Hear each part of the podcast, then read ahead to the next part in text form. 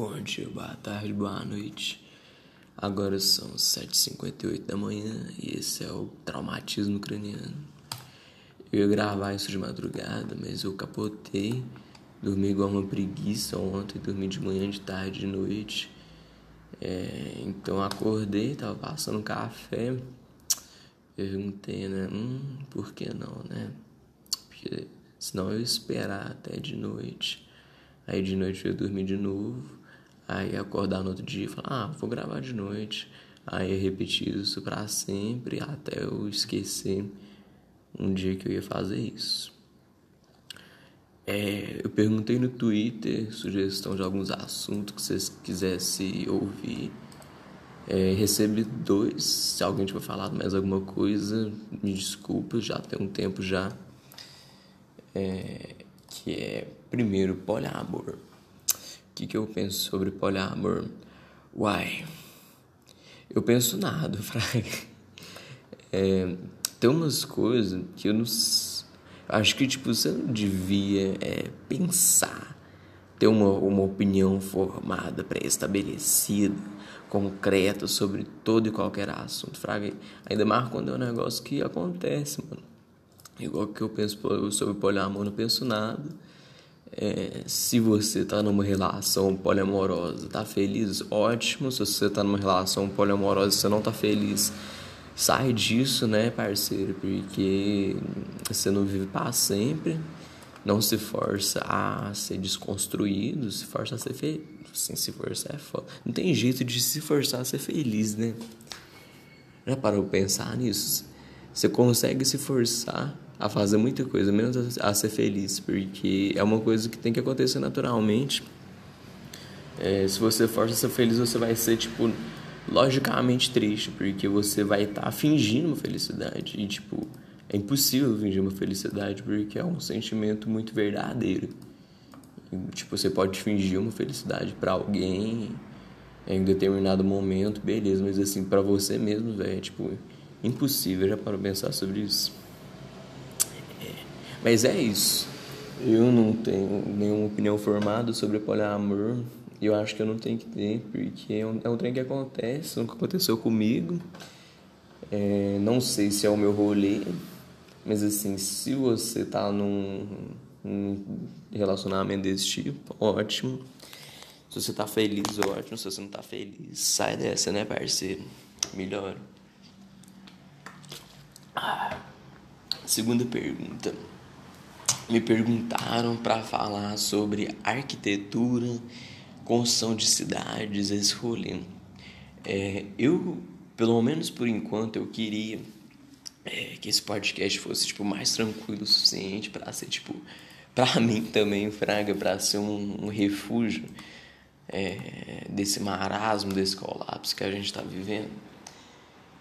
É, Inclusive, eu, eu tava pensando em nome, eu decidi traumatismo ucraniano, porque, não sei, velho, veio na minha cabeça o nome, eu achei massa, falei, ah, vou botar, né? Mas, tipo, veio na minha cabeça, sei lá, Suriname, fraga. Porque, mano, sei lá, um lugar que eu iria, assim, se eu tivesse grana, pra fugir de tudo, sei lá, mano, ir pro Suriname. Ninguém pensa, o Suriname tá aqui em cima. E é um país muito doido, velho. Você já parou a pensar nisso? Suriname é um país que faz divisa com o Brasil que a língua oficial é o holandês, em que uma das maiores religiões é o hindu, fraga. Então, um país hindu que fala holandês é, na floresta amazônica da América do Sul, fraga. E a gente não tem conhecimento, nenhum sobre Suriname.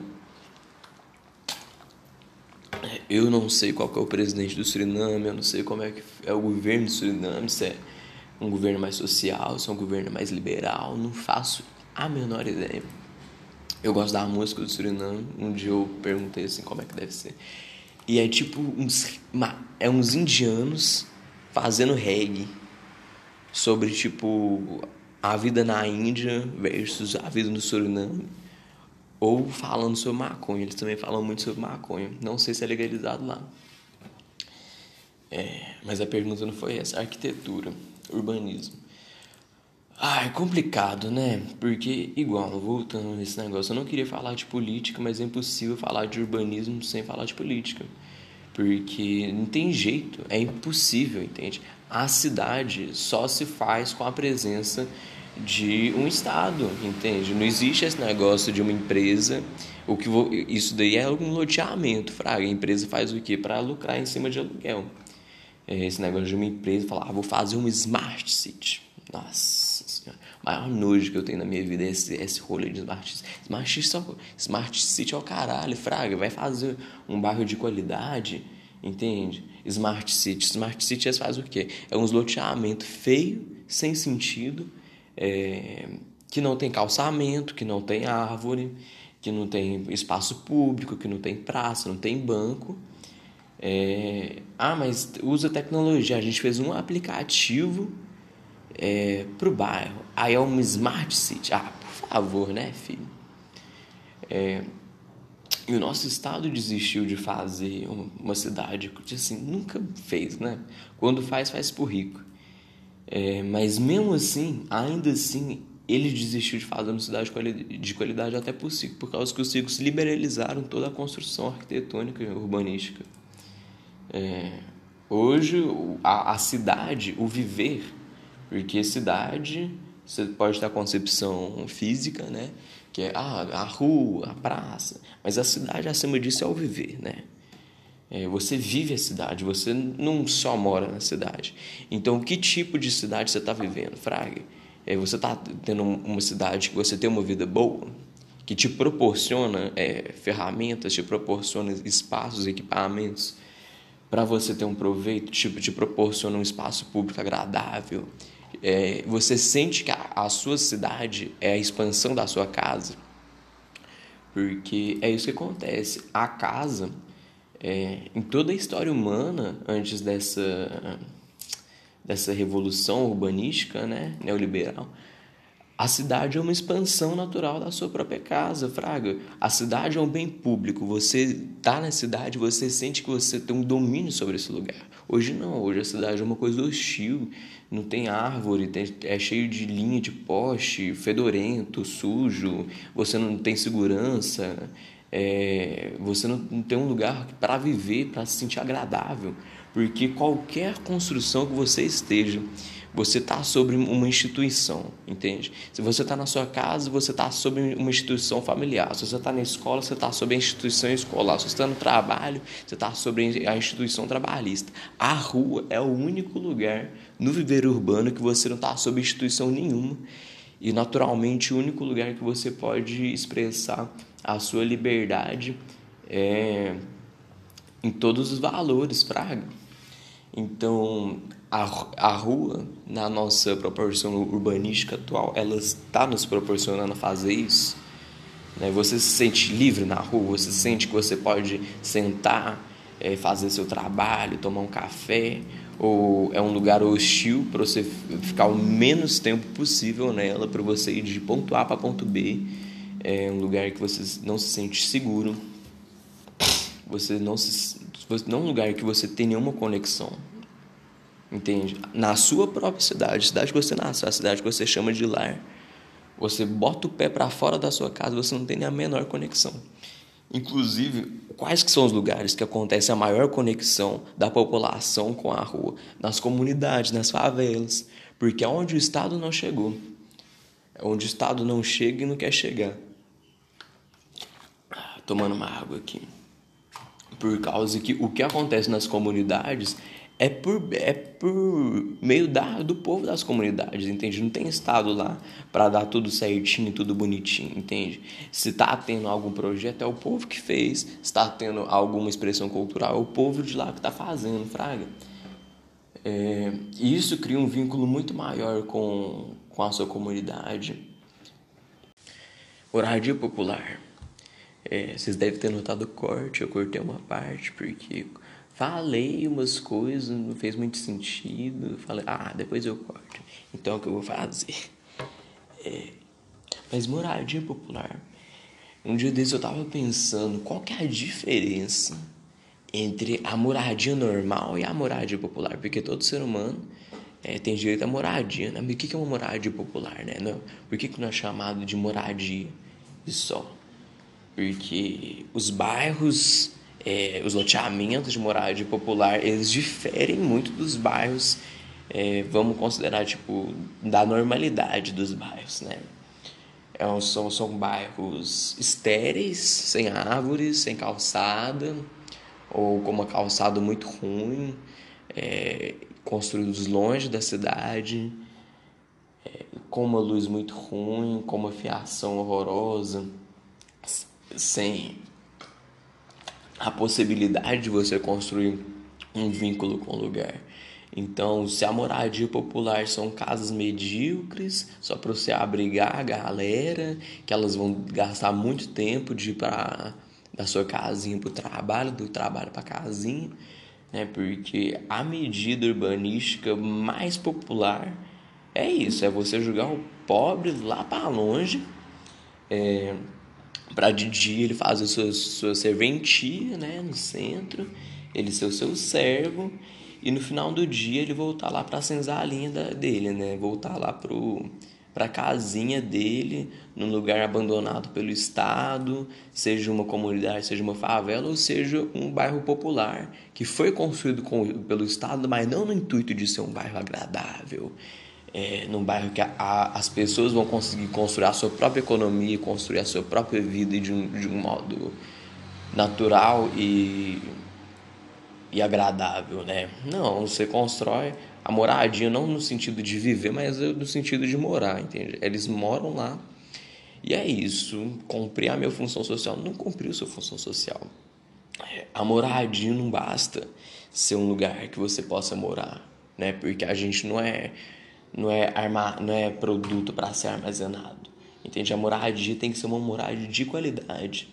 É, não adianta o Estado fazer nos, não sei quantos trocentos bairros populares pelo Minha Casa Minha Vida ou qualquer coisa e falar, nossa, fiz ó, que, que lindo, fez tudo. É claro, é melhor do que não ter moradia nenhuma, né? Mas isso ainda repete a, e aumenta as possibilidades da expressão urbanística que é mais popular, né? Que é você tacar o pobre para longe e falar, ó, oh, você vai morar aqui, fiz essa casa para você, longe do seu trabalho, longe da cidade, você não pode desfrutar nada aqui porque não tem nada além de um monte de casa igual, sem praça, é, com uma pavimentação ruim, com uma água que às vezes, às vezes vai, às vezes não vai, às vezes está barrenta, com uma energia que cai o tempo inteiro, é, com uma casa de má qualidade. Mas olha, olha que eu te dei de presente, agora você só vai estar endividado por resto da sua vida, que maravilha. Então, é isso, né? Não é o suficiente você só fazer a moradia, né? Uma casa não é uma moradia. Uma casa é um lugar que você mora, mas é também um lugar que você vive. Entende? Isso são duas, duas expressões completamente diferentes uma da outra. Entende? Morar é uma coisa que você precisa para sobreviver. Entende? Se você não tem uma casa, você é logo marginalizado. Né? Por que, que é, estruturalmente o sem-teto não consegue trabalho? Porque não tem endereço. Fora a pele, a expressão mais marcante da classificação socioeconômica de uma pessoa é o endereço. É, se você, pelo nome do seu bairro, a pessoa que conhece a cidade que você mora já vai criar na cabeça todo um panorama socioeconômico seu. É, o seu bairro onde você mora vai te definir é, se, se é um bairro. E nunca vai ser um bairro bom, né? Porque atualmente né, não se faz mais bairro bom. O bairro onde os ricos moram são fortificações lascadas, são muros de 5 metros de altura e dentro tem o seu próprio mundo, com piscina, com academia, com sei lá o que que eles fazem. Né? Um, provavelmente uns trem bem perversos que tem lá dentro. é, que ficou oculto ao mundo externo, ou quando não é isso, é o, o, tal do condomínio fechado, né? Que você precisa ter uma determinada renda, você tem que fazer parte de um determinado. É, você tem que pertencer aos super ricos para você construir lá, primeiro de tudo. Sua casa tem que ter determinado valor, senão você não se constrói. Porque lá é a utopia dos ricos. Lá só moram ricos. Lá os ricos são felizes de serem ricos e falam mal dos ricos que não moram lá dentro. E isso gera um vazio dentro da cidade, isso gera um vazio dentro da malha espacial.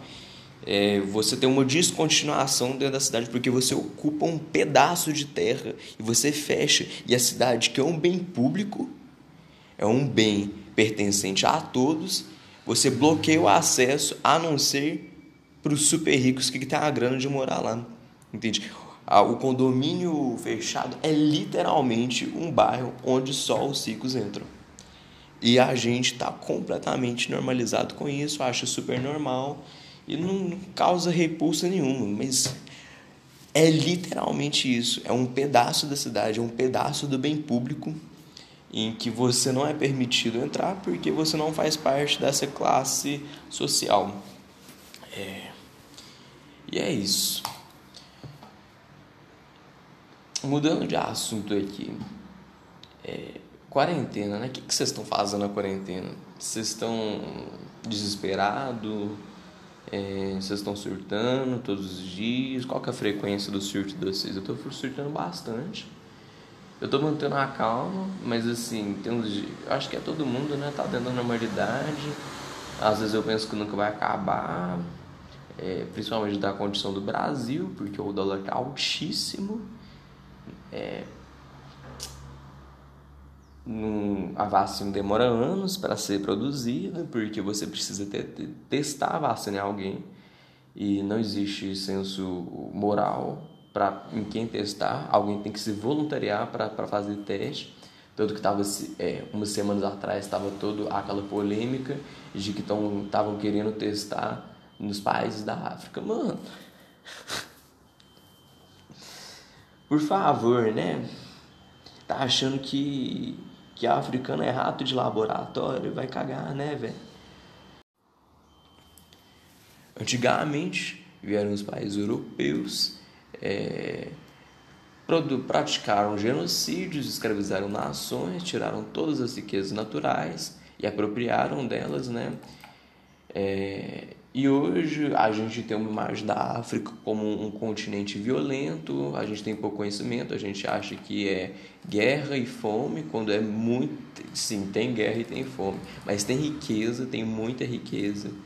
É, são muito diferentes, é um continente imenso, entende? Existem árabes, existem povos nilotas, entende? A diferença entre o, o povo da, do Sudão e o povo da Botsuana é a mesma coisa da diferença, sei lá, do povo do Brasil e o povo do, da Tailândia, fraga. É, tirei essa informação onde do meu rabo, mas assim, é um continente, é um continente grande, é um continente muito maior que a América do Sul. E dentro da própria América do Sul, olha a diferença que já tem, né? Mas seguindo, a Europa usurpou de todas as riquezas e hoje você tem uma visão midiática da, da África como um, caos, como um inferno na Terra. E quem que são os salvadores? São os países europeus que vão lá com as suas genero, generosíssimas, não sei qual é a palavra, com as suas generosas caridades é, humanitárias e vai lá ser o salvador branco, né? Sendo que esses países são ricos hoje por causa da exploração antiga.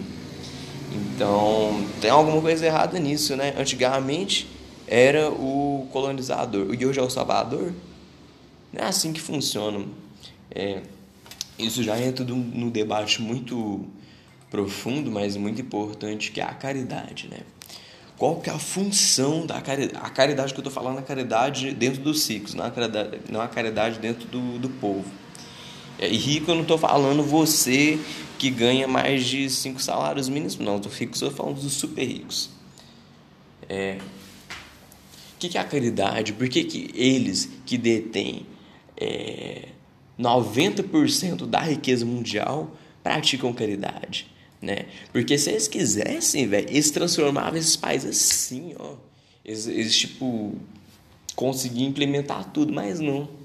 É, você tem empresas multibilionárias que fazem aquela, aquelas galas é, para caridade de para um determinado ONG para determinado país, mas meu filho, essa ONG vai o quê? Vai dar comida, às vezes uma escola, às vezes uma saúde, mas isso não vai mudar a dependência, a carência por dependência desse país. E um país ele só consegue progredir quando ele não é mais dependente. A última coisa que essas empresas, que esses países querem é você tor é, tornar esses países pobres, esses países de terceiro mundo independentes, porque aí eles conseguem fabricar as próprias tecnologias, eles, eles conseguem posicionar a própria economia e eles se tornam dependentes.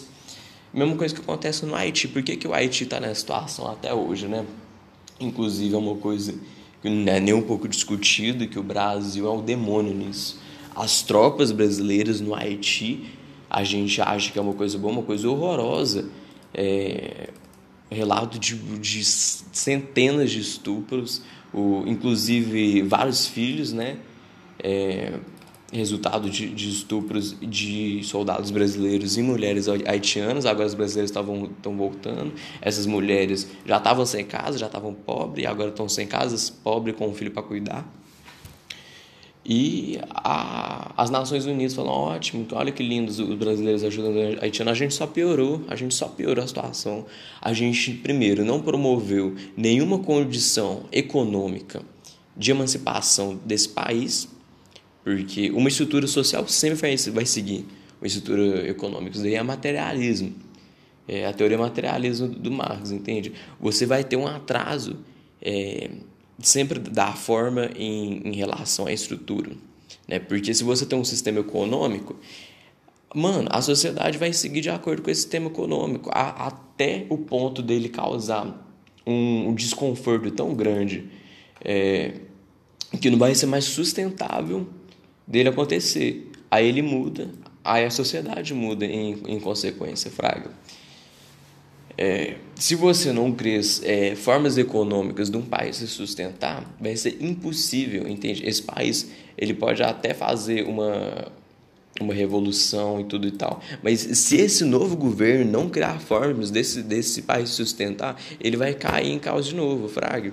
Mas se ele consegue, se ele consegue é, nacionalizar as empresas, produzir a própria riqueza de forma é, coordenada e e como redistribuição dessas riquezas é, que, consegue, que consigam aumentar a qualidade de vida do, do, da sua população, aí sim.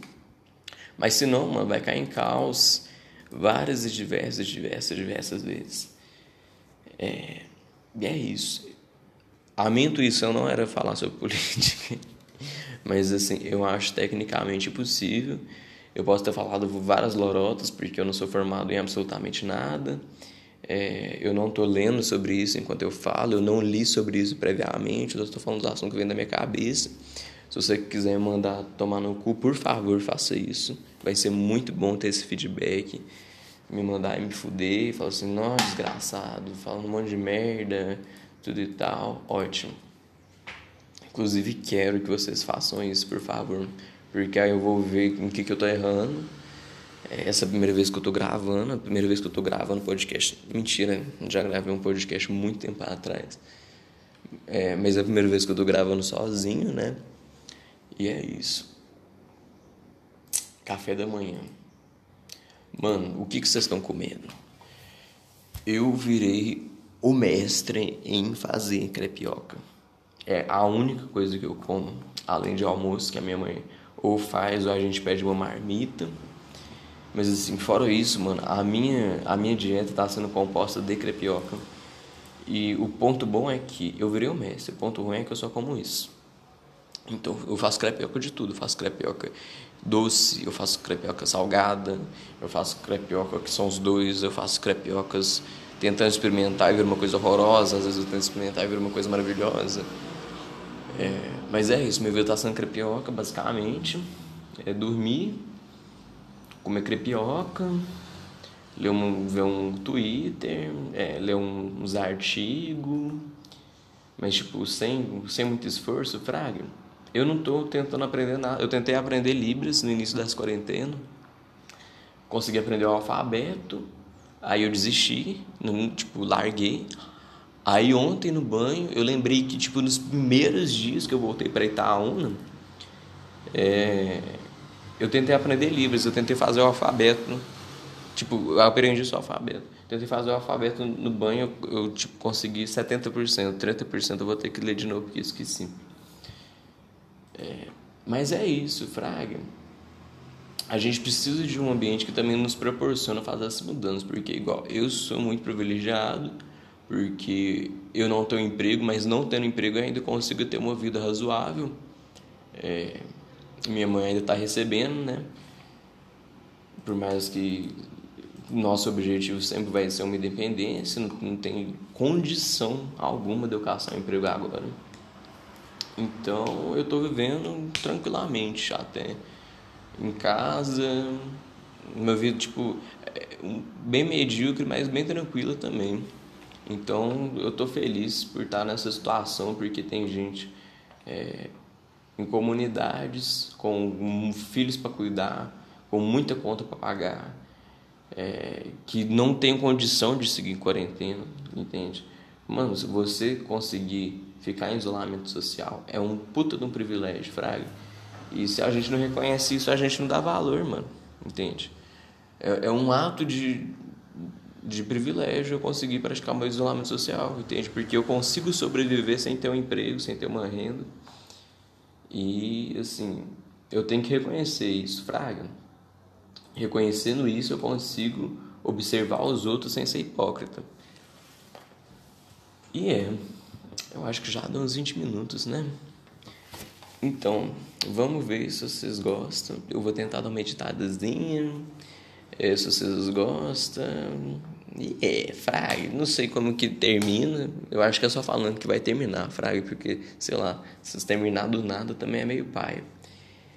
Mas é isso, um lambejo e fui. Me, me falem coisas que vocês querem que eu fale, porque assim, eu, me sugeriram dois assuntos para um podcast mais ou menos de 20 minutos que eu pensei. E, tipo, é muito pouco assunto. A não ser que eu adentre muito dentro do assunto e vira uma coisa tediosa, né? Mas me falem se tá bom, se tá seguindo o ritmo, se vocês ficaram putos, se eu falei merda. É, se vocês querem me mandar eu me fuder, se vocês adoraram, se vocês, se vocês querem me dar um abraço. E é isso, um beijo e fui.